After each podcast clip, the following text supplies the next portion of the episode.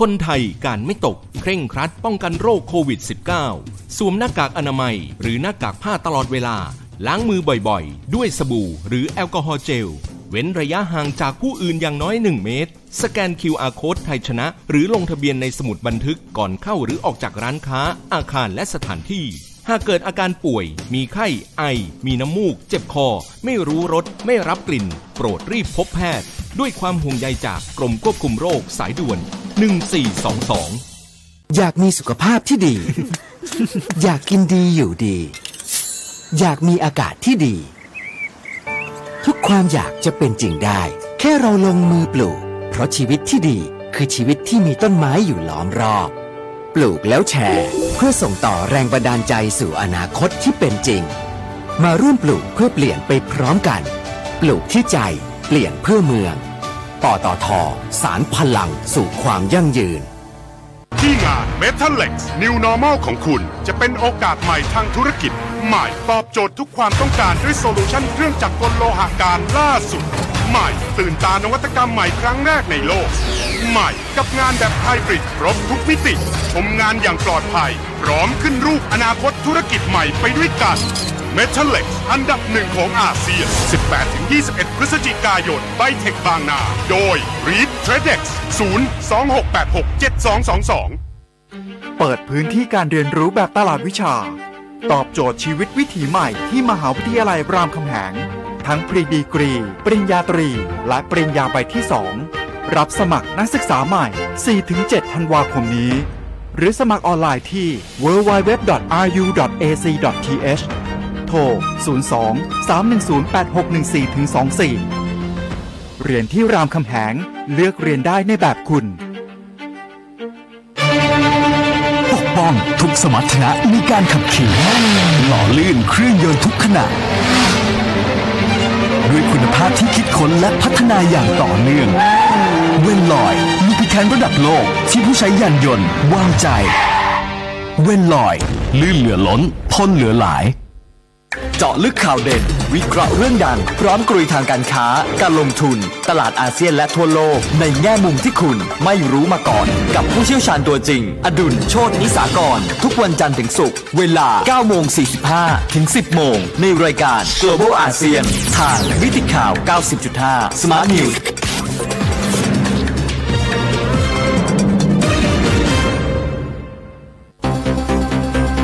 สถานีวิทยุกรมการพลังงานทหาร ลังงานทหาร พลังการทำไทย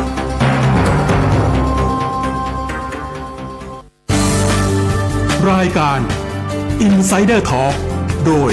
ธนงขันทองและทีมงาน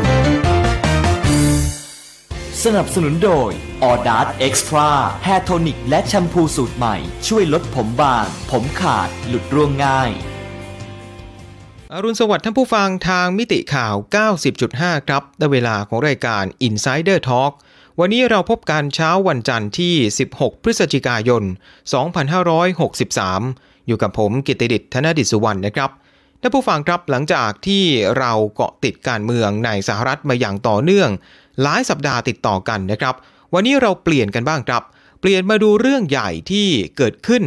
ในภูมิภาคอาเซียนของเรากันบ้าง นั่นก็คือข้อตกลงอาเซบหรือว่าภาษาไทยแบบเต็มๆ อย่างเป็นทางการเนี่ยนะครับ ก็คือความตกลงหุ้นส่วนทางเศรษฐกิจ ระดับภูมิภาค โดย 15 ประเทศครับ รวมทั้งประเทศไทย ก็ได้ลงนามในข้อตกลงนี้อย่างเป็นทางการเมื่อวานนี้นะครับ ก็ 15 ประเทศนะฮะ ก็ประกอบไปด้วย 10 ประเทศสมาชิกอาเซียน แล้วก็อีก 5 ประเทศด้วยกัน นั่นก็คือจีน ญี่ปุ่น เกาหลีใต้ ออสเตรเลีย แล้วก็นิวซีแลนด์ทำให้ข้อตกลงอาเซบนี้ครับกลายเป็น FTA หรือว่าข้อตกลงการค้าเสรีที่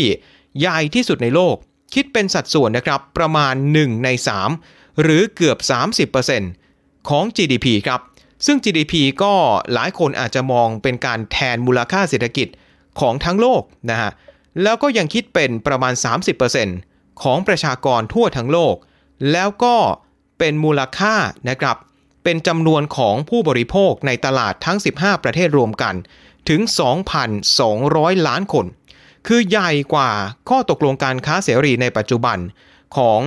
สหรัฐเม็กซิโก แคนาดาด้วยนะครับ แล้วก็ยังใหญ่กว่าข้อตกลงการค้าเสรี ระหว่างสหภาพยุโรปด้วยกันอีกต่างหาก เรื่องนี้ก็เลยเป็นเรื่องใหญ่ครับท่านผู้ฟังทำไมวันนี้ต้องพูดถึงเรื่องอาเซบก็เพราะว่านี่จะเป็นเรื่องใหญ่ที่ส่งผลกับคนไทยทุกคน แน่นอน ไม่ว่าจะด้วยทางตรง หรือว่าทางอ้อมก็ตาม หมายความว่าหลังจากนี้ครับ การค้าเสรีที่ใหญ่ขึ้น ก็จะนำมาซึ่งโอกาส แล้วก็ความท้าทายสำหรับทั้งผู้ประกอบการแล้วก็ผู้บริโภคของประเทศไทยครั้งใหญ่นะฮะอย่างผู้บริโภค เราก็อาจจะมีสินค้านำเข้า จากต่างประเทศที่มีราคาถูกลง เราก็จะมีตัวเลือกในการบริโภคจาก 15 ประเทศนี้ ก็จะหลากหลายยิ่งขึ้น แล้วก็ราคาก็จะถูกลงด้วย ในขณะเดียวกันผู้ที่เป็นผู้ประกอบการนะครับ ก็จะมีตลาดในการส่งออกมากขึ้น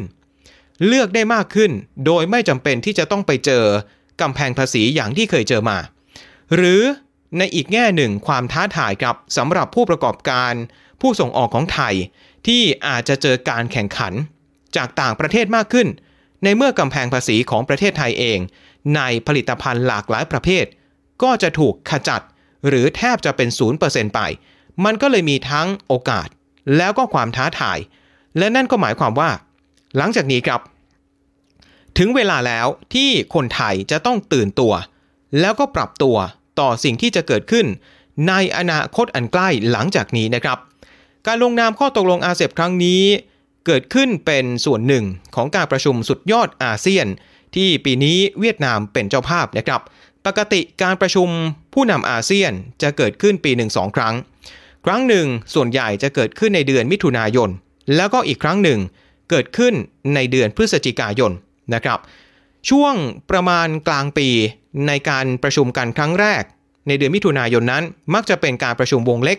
ก็คือเฉพาะ 10 ประเทศอาเซียนอย่างเดียว แต่ว่าในช่วงปลายปี ในเดือนพฤศจิกายน อันนี้ถือว่าเป็นการประชุมแบบยิ่งใหญ่นะฮะ นอกจาก 10 ประเทศแล้วก็ยังมีคู่เจรจา จากที่อื่นๆอีกนะฮะ อย่างน้อย 8 ประเทศด้วยกัน ก็คือจีน ญี่ปุ่น เกาหลีใต้ อินเดีย ออสเตรเลีย นิวซีแลนด์ สหรัฐอเมริกา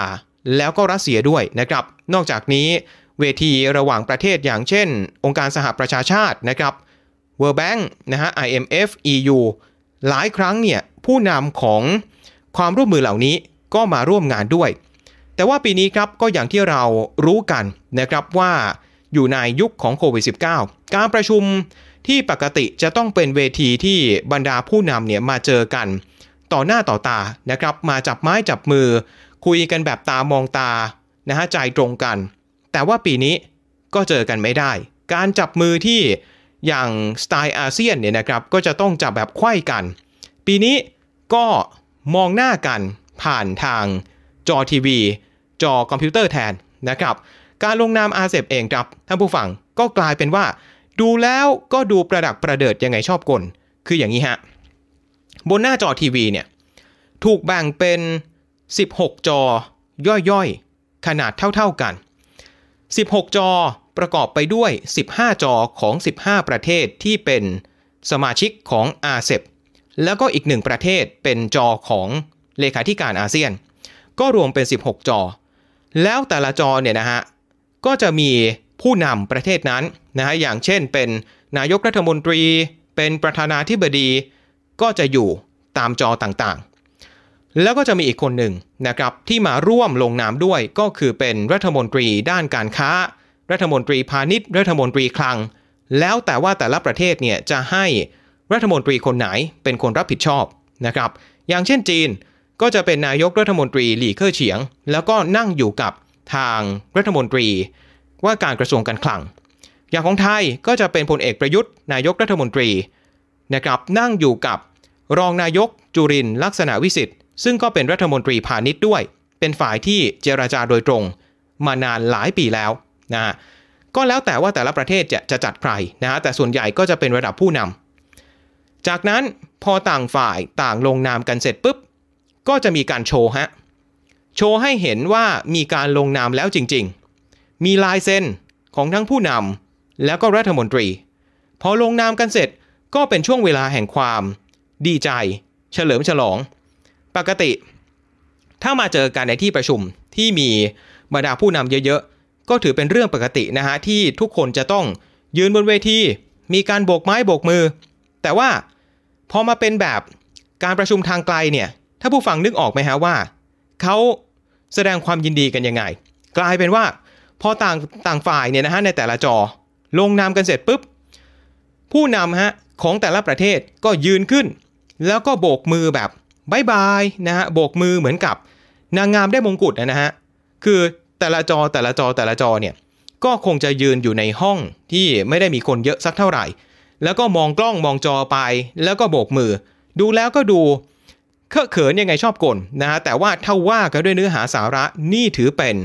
ข้อตกลงที่ยิ่งใหญ่จริง ๆ ทางนายกรัฐมนตรีเหวียนส่วนฟุกของเวียดนามนะครับในฐานะประธานอาเซียนปีนี้ ก็บอกเลยนะฮะว่าข้อตกลงอาเซบหลังจากนี้ก็จะเป็นหน้าที่ครับของแต่ละประเทศที่จะต้องให้สัตยาบัน ยังไม่จบนะฮะยังไม่ร้อยเปอร์เซ็นต์ผู้นำแต่ละประเทศลงนามกันแล้วก็จริง แต่หลังจากนี้เป็นหน้าที่ของรัฐสภาครับ รัฐสภาแต่ละประเทศที่จะต้องไปนะฮะลงมติให้สัตยาบันกัน แล้วก็ทางนายกเวียดนามบอกว่า ข้อตกลงอาเซบนี่แหละครับ จะเป็นตัวกระตุ้นนะจะเป็นเอ่อเรียกว่าตัวทำให้เกิดการพัฒนาแล้วก็ขยายตัวทางเศรษฐกิจที่สำคัญของบรรดาประเทศในความตกลงอาเซบหลังจากผ่านพ้นวิกฤตของโควิด -19 ไป ซึ่งแต่ละประเทศเนี่ยต่างก็ต้องการปัจจัยเร่งนะฮะมาเป็นตัวในการฟื้นฟูเศรษฐกิจของประเทศนับจากนี้ หลังจากนี้อย่างที่บอกไปครับ คือจะต้องให้สภาของ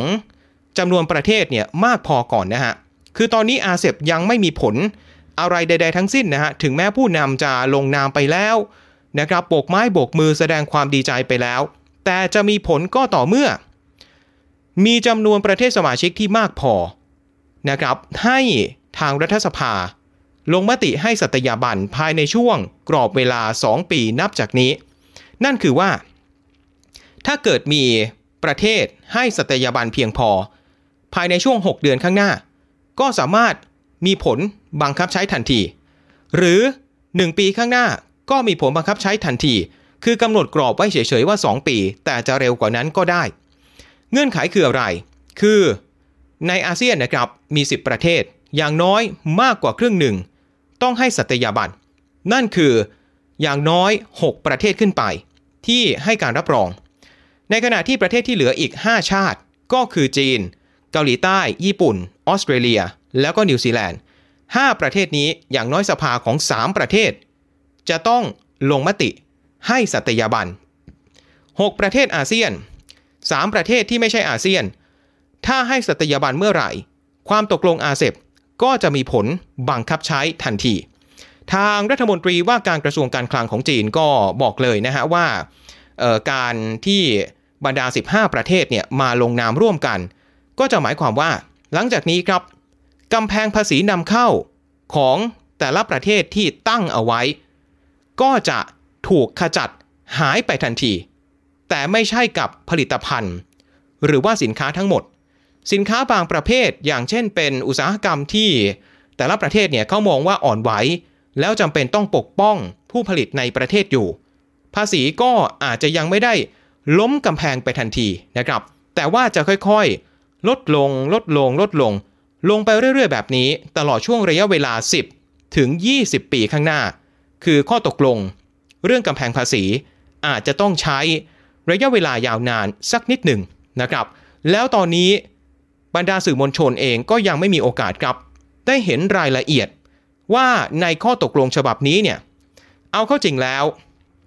มีผลิตภัณฑ์มากแค่ไหน ที่จะถูกขจัดภาษีนำเข้าไปทันที แล้วมีผลิตภัณฑ์อะไรบ้าง ที่ยังคงมีกำแพงภาษีอยู่ เดี๋ยวต้องรอดูรายละเอียดกันอีกที แต่ที่แน่ ๆ ครับ เขามองว่า จริงๆแล้วเนี่ยผลกระทบสำหรับผู้นำเข้าส่งออกที่ใหญ่ที่สุดจากความตกลงอาเซบนี้ ไม่ได้เป็นเรื่องของตัวผลิตภัณฑ์ หรือว่ากำแพงภาษีแต่อย่างใด เพราะว่าในบรรดา 15 ประเทศเหล่านี้นะฮะหลายประเทศเนี่ยเขาก็มีข้อตกลงการค้าเสรีระหว่างกันอยู่แล้ว แต่เหมือนกับเป็นการเหมาฮะเหมาเอาข้อตกลงเล็ก ๆ น้อย ๆ ที่ 15 ประเทศนี้เนี่ยมีต่อกัน เอามารวมกันเป็นข้อตกลงเดียว แล้วมันมีข้อดียังไง มันมีข้อดีตรงนี้ครับ เดิมทีเนี่ยมันจะมีข้อจำกัดตรงที่ว่ามี rules of origin คือประเทศต้นกำเนิด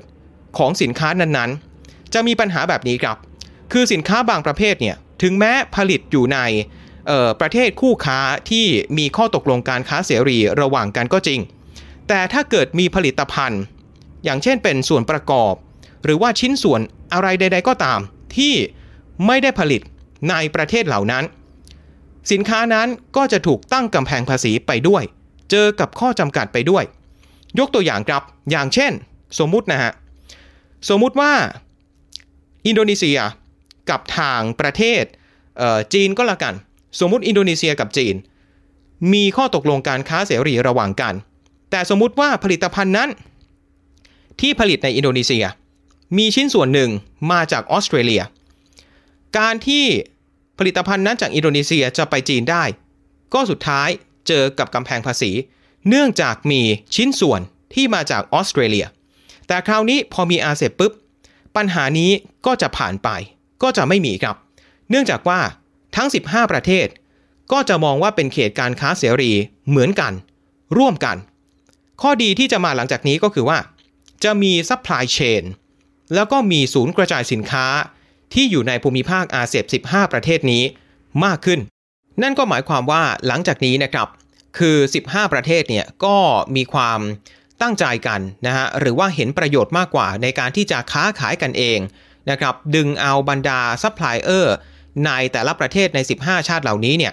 มารวมด้วยกันเองเพื่อค้าขายกันเองใน 15 ประเทศมากขึ้น โดยไม่ได้มองออกไปข้างนอกละนะฮะก็จะค้าขายกันเองแค่นี้ก็มากเพียงพอแล้ว แล้วก็อย่างที่บอกครับ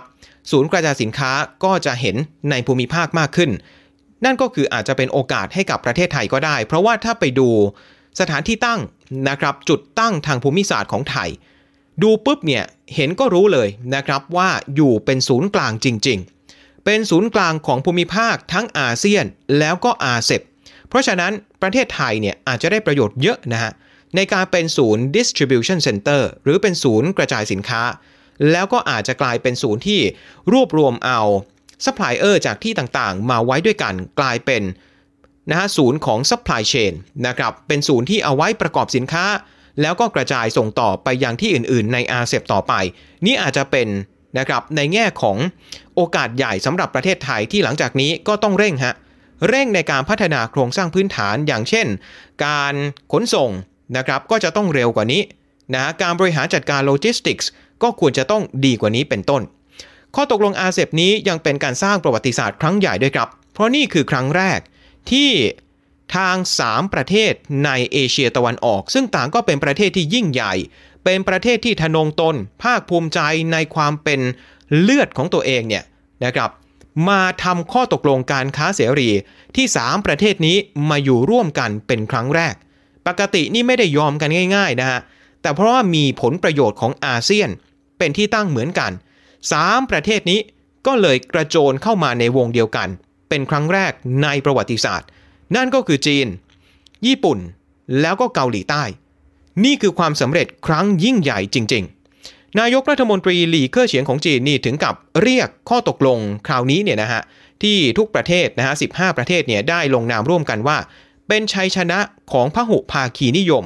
คือโลกาภิวัตน์นั่นเองนะฮะแล้วก็เป็นความสำเร็จของการค้าเสรีด้วย แต่เอาเข้าจริง ถ้าจะดูทั้ง 15 ประเทศเนี่ย นี่คือความสำเร็จใหญ่ที่สุดของจีนฮะ เพราะอะไร เพราะจีนเป็นผู้ที่ผลักดันข้อตกลงอาเซบมาตั้งแต่ต้น ตั้งแต่ต้นนี้ตั้งแต่เมื่อไหร่ถ้าผู้ฟังเชื่อไหมครับว่าอาเซบเนี่ยจีน เริ่มมีการเอ่ยถึงเป็นครั้งแรก ในการประชุมสุดยอดผู้นำอาเซียน เมื่อปี 2011 ครับ ตั้งแต่ 9 ปีที่แล้ว จากนั้นในปีถัดมาก็คือปี 2012 ถึงจะเริ่มต้นการเจราจาอย่างเป็นทางการ นั่นก็หมายความว่า ใช้เวลาถึง 8 ปีด้วยกันครับ 8 ปีกว่าจะมีวันนี้ แล้ว 8 ปีนี้นะฮะ มีการประชุมในลักษณะของการเจราจาต่อรองเนี่ย 46 ครั้งด้วยกัน แล้วก็การประชุมในระดับรัฐมนตรี 19 ครั้งด้วยกัน กว่าจะมีวันนี้นะฮะ จีนเองนอกจากได้ประโยชน์ในแง่ของการค้าแล้วเนี่ยนะฮะเนื่องจากจีนเป็นประเทศคู่ค้าที่สำคัญที่สุดสำหรับอาเซียน ทั้งในแง่ขาเข้าขาออก อาเซียนนำเข้าจากจีนมากที่สุด แล้วก็ส่งออกไปจีนมากที่สุด พอมีข้อตกลงนี้ จีนย่อมได้ประโยชน์ แล้วที่สำคัญนี่ยังเป็นการแสดงให้เห็นถึงอิทธิพลนะฮะถึงการขยายอิทธิพลของจีน ครอบคลุมอาเซียน ครั้งสำคัญอีกด้วย อย่างไรก็ตามครับ ถ้าเรามองย้อนกลับไป ข้อตกลงนี้ของจีนยังสำเร็จไม่ร้อยเปอร์เซ็นต์เพราะขาดหนึ่งประเทศสำคัญ ที่จีนอยากให้ร่วม แต่ตัดสินใจไม่ร่วม นั่นก็คืออินเดียครับ เดิมทีข้อตกลงนี้มี 16 ประเทศ คือมีอินเดียรวมไปด้วย แต่เมื่อปีที่แล้วครับในการประชุมสุดยอดผู้นำอาเซียน ที่ประเทศไทยเป็นเจ้าภาพนั้น นายกรัฐมนตรีนเรนทราโมดี ได้ตัดสินใจในนาทีสุดท้าย หลังจากโดนเกลี้ยกล่อมมานาน ตัดสินใจนะครับด้วยแรงกดดันจากคนในประเทศเอง จากพรรคชาตินิยมเอง ถอนครับ นายกโมดีเมื่อปีที่แล้ว ถอนอินเดียออกจากข้อตกลงนี้ ด้วยความที่กลัวว่าจะถูกประเทศจีน ซึ่งเป็นคู่แข่งเป็นไม้เบื่อไม้เมาที่สำคัญของอินเดียเนี่ยมาทุ่มตลาดนะครับ กลัวว่าจีนจะกดราคาสินค้าถูกมาก แล้วไหลทะลักเข้าสู่ตลาดอินเดีย จนผู้ประกอบการผู้ผลิตในอินเดียอยู่ไม่ได้ แล้วที่สำคัญคืออินเดียกับจีนช่วงหลังมานี้ ก็แทบจะมองหน้ากันไม่ติด ตึงเครียดกันมากขึ้นทุกวัน จากกรณีการปะทะกันจำได้ไหมครับ การปะทะกันบริเวณพรมแดนในเขตลาดักของอินเดีย หรือว่าอักไซสินของจีน แล้วก็มีทหารของแต่ละฝ่ายเนี่ยได้รับบาดเจ็บ แล้วก็เสียชีวิตกันไปมากมาย อินเดียเองคงจะไม่ กลับเข้ามาในอาเซียนได้ง่ายๆ ในอนาคตอันใกล้นะครับ แต่ว่าทางบรรดา 15 ประเทศเนี่ยก็ยังคงแง้มประตู บอกเสมอว่าถ้าเกิดอินเดียเปลี่ยนใจ อยากจะกลับมาเมื่อไหร่ ใน 15 ประเทศอาเซียนนี้พร้อมเปิดประตูต้อนรับเสมอ ซึ่งถ้าอินเดียเข้ามาร่วมกับอาเซียนในอนาคตจริง ๆ อันนี้จะถือเป็นความสำเร็จที่ใหญ่ขึ้นไปอีกนะฮะอย่าลืมว่าถ้าอินเดียเข้ามา GDP เนี่ย จะขยายขนาดไหน ตอนนี้ก็ใหญ่ที่สุดในโลกอยู่แล้ว เกือบ 30%ของ GDP โลก ประชากรจะมากขนาดไหน ตอนนี้ 2,200 ล้านคนเนี่ย เดี๋ยวบวกจีนอีกพันกว่าล้าน เป็น 3,000 กว่าล้านคน ครึ่งโลกเข้าให้แล้วนะ แล้วที่สำคัญท่านผู้ฟังครับ ความสำเร็จของจีนครั้งนี้ยังถือเป็นการแซงหน้าสหรัฐด้วย ในช่วงที่ผ่านมา จะมีข้อตกลงการค้าเสรีอยู่ 2 เรื่องที่ถูกพูดถึงกันมากเกี่ยวกับอาเซียนหนึ่งก็คืออาเซบที่จีนเนี่ยเป็นตัวตั้งตัวตี แล้วอีกหนึ่งก็คือ TPP ครับ TPP ของสหรัฐนะที่อดีตประธานาธิบดีบารักโอบามาเขาผลักดันกันมาตั้งแต่ต้น แต่ TPP เนี่ยไม่ได้รวมอาเซียนทุกประเทศนะฮะ อย่างไทยเองยังลังเลจนถึงทุกวันนี้เลยว่า จะร่วม TPP หรือไม่นะครับ คือหลายๆ อย่าง นะของ TPP เนี่ยมันไม่ใช่แค่เรื่องการค้าเท่านั้น แต่ยังรวมถึงเรื่องลิขสิทธิ์ สิทธิบัตรนะครับเรื่องของแรงงานนะครับสิทธิมนุษยชน ไทยเองคนไทยหลายภาคส่วนก็ยังคงต่อต้าน แล้วก็กังวลว่าจะได้ไม่คุ้มเสีย แต่ปรากฏว่า เรื่อง TPP เนี่ยนะครับโอบามาผลักดันมาตั้งนาน พอสหรัฐนะครับเปลี่ยนรัฐบาลปุ๊บสหรัฐก็เลยเพลี่ยงพล้ำจีนด้วยตัวเองครับ พอมาเป็นยุครัฐบาลของโดนัลด์ทรัมป์รับตำแหน่งวันแรกปุ๊บทรัมป์ประกาศเลยถอนสหรัฐออกจากการเจรจา TPP นะครับแล้ว 11 ประเทศที่เหลือของ TPP ก็คือออสเตรเลีย บรูไน แคนาดา ชิลี ญี่ปุ่น มาเลเซีย เม็กซิโก นิวซีแลนด์ เปรู สิงคโปร์ แล้วก็เวียดนาม ซึ่งในจำนวนนี้เนี่ย มี 7 ประเทศที่เป็นสมาชิกอาเซียนด้วย ก็ต้องไปตั้งเป็นความร่วมมือใหม่นะครับ ที่เรียกว่า CPTPP แล้วก็แง้มประตูรอสหรัฐในรัฐบาลชุดใหม่ หลังจากทรัมป์เนี่ยกลับเข้ามาร่วมวง แต่ในขณะเดียวกันอาเซียนครับอาเซียนเนี่ยมีความคืบหน้าในการเจราจาอย่างต่อเนื่อง เพราะว่ามีข้อจำกัดน้อยกว่า ไม่ได้พ่วงไปเอาเรื่องของลิขสิทธิ์นะฮะหรือว่าเรื่องของสิทธิมนุษยชนเข้ามาด้วย เหมือนกับ TPP ทำให้บางประเทศไม่เอาด้วย แล้วถ้าเกิดเทียบกันนะครับระหว่างอาเซียนกับ CPTPP ย้ำนะฮะว่าไม่ใช่ TPP ฮะ เอาสหรัฐออกไปละ เหลือ 11 ประเทศ CPTPP อาเซียนเนี่ยมีขนาดของตลาดนะฮะใหญ่กว่า CPTPP ประมาณเกือบเกือบ 5 เท่า แล้วก็มี GDP ใหญ่กว่า CPTPP เกือบ 2 เท่าด้วยกันนะคืออาเซบเนี่ยนะครับถือว่าเป็นความสำเร็จครั้งยิ่งใหญ่ของจีนแน่นอนนะครับ แล้วที่สำคัญ ในขณะที่อาเซบเป็นความสำเร็จของจีน สำหรับสหรัฐนี่ถือเป็นการถดถอยครั้งใหญ่ในเวทีอาเซียนนะครับ อย่างเห็นชัดๆ เลยก็คือการให้ความสำคัญของทรัมป์ตลอด 4 ปีที่ทรัมป์เนี่ยดำรงตำแหน่งประธานาธิบดี 2017 2018 2019 2020 ใน 4 ปีนี้ ท่านผู้ฟังเชื่อไหมครับว่า ทรัมป์เคยร่วมการประชุมอาเซียนแค่ครั้งเดียว ด้วยตัวเองนะครับ ก็คือที่ประเทศฟิลิปปินส์ในปีแรกปี 2017 หลังจากนั้น ส่งคนอื่นเข้าร่วมเป็นผู้แทนโดยตลอด อย่างเช่น ในปี 2018 ที่สิงคโปร์ ทรัมป์ส่งไมค์เพนซ์รองประธานาธิบดีไปประชุมแทน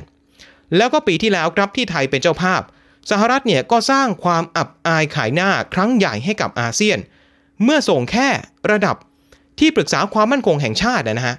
ไม่ใช่รัฐมนตรีด้วยซ้ำคือนายโรเบิร์ตโอไบรอันให้มาร่วมการประชุม คือ ถ้าว่ากันตรงๆ บรรดานักการทูต คนในอาเซียนเองมองว่าสหรัฐทำอย่างนี้เนี่ยเหมือนกับดูถูกเวทีอาเซียนชัดๆ ปกติเป็นเวทีใหญ่ เป็นเวทีที่ควรจะต้องให้ความสำคัญ แต่พอสหรัฐส่งแค่ที่ปรึกษาความมั่นคงมาเนี่ยมันเห็นชัดแล้วแหละครับว่าทรัมป์ไม่ให้ความสำคัญกับเวทีอาเซียนเลย และมาปีนี้ 2020 ทรัมป์ก็ยังไม่เข็ดฮะยังคงส่งที่ปรึกษาความมั่นคงคนเดิม มาเป็นตัวแทนการประชุม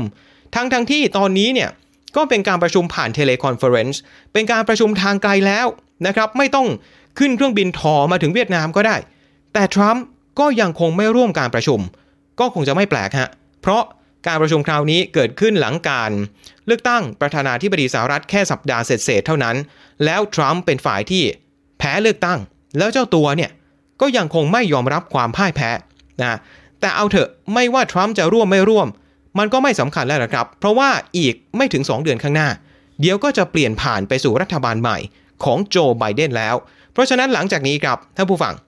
ไทยอาเซียนต้องจับตารัฐบาลสหรัฐชุดใหม่ของไบเดนกันต่อ ว่าจะกลับมาเหมือนกับสมัยโอบามาไหม นั่นก็คือใช้นโยบาย pivot to Asia หรือปักหมุดเอเชียนะครับนั่นคือให้ความสำคัญกับในเอเชียมากขึ้น โดยเฉพาะในอาเซียน แต่ที่แน่ๆ สหรัฐเนี่ยนะฮะคือให้ความสำคัญกับอาเซียนมากกว่าเดิม เมื่อเทียบกับสมัยของทรัมป์แน่นอนคำว่าให้ความสำคัญนี้ก็ไม่ได้หมายความในแง่ดีอย่างเดียวนะฮะอาจจะหมายถึงการที่หลังจากนี้ สหรัฐอาจจะเพ่งเล็งทุกประเทศอาเซียนมากกว่าเดิมก็ได้ นั่นคือไม่ว่าจะมีเรื่องดีเรื่องร้าย สหรัฐอาจจะต้องการแสดงบทบาทมากกว่าเดิม เพื่อให้รู้ว่าในเวทีโลกเนี่ยสหรัฐรีเทิร์นสหรัฐ กลับมาแล้ว แล้วก็แน่นอนว่า สหรัฐไม่มีทางปล่อยจีน ให้แผ่ขยายอิทธิพลได้ง่าย ๆ สหรัฐต้องคานอำนาจกับจีน แล้วอาเซียนเนี่ยเป็นภูมิภาคที่เนื้อหอมนะฮะเป็นภูมิภาคที่ทั้งจีนทั้งสหรัฐสองมหาอำนาจนี้ ต่างฝ่ายต่างก็แย่งชิงกันมาโดยตลอด ไม่อาจปล่อยให้อีกฝ่ายมีอิทธิพลเหนือตัวเองได้อย่างเด็ดขาด หลังจากนี้สหรัฐต้องมีงานหนักแล้วล่ะครับ ต้องเร่งกอบกู้ชื่อเสียง ของตัวเองในเวทีอาเซียนให้ได้ แต่นักวิเคราะห์บางคนก็มองว่า โจไบเดนเองนะครับอาจจะไม่ได้เน้นนะครับในเรื่องของอาเซียนมากเท่ากับสมัยโอบามา เพราะอย่างน้อยไบเดนเนี่ยอาจจะเอาเรื่องในประเทศของตัวเองให้รอดก่อน เอาคนที่แตกแยกแบ่งเป็นฝักเป็นฝ่ายในสหรัฐให้รอดก่อน แล้วที่สำคัญถ้าเกิดมาเน้นนะครับผลักดันข้อตกลงการค้าเสรี ฐานเสียงของไบเดนเองที่เป็นบรรดาสาภาพแรงงาน ซึ่งไม่ชอบโลกาภิวัตน์มองว่าการค้าเสรีเนี่ยเป็นการย้ายงานจากในประเทศไปยังฐานการผลิตต่างประเทศ ก็อาจจะไม่พอใจได้นะครับและนี่ก็คือทั้งหมดทั้งมวลครับที่นำมาฝากกันในรายการ Insider Talk ในเช้าวันนี้ วันพรุ่งนี้เรากลับมาพบกันที่เดิมนะครับ ทางมิติข่าว 90.5 เช้านี้ผมกิตติดิษฐ์ธนดิษสุวรรณลาไปก่อนครับ สวัสดีครับ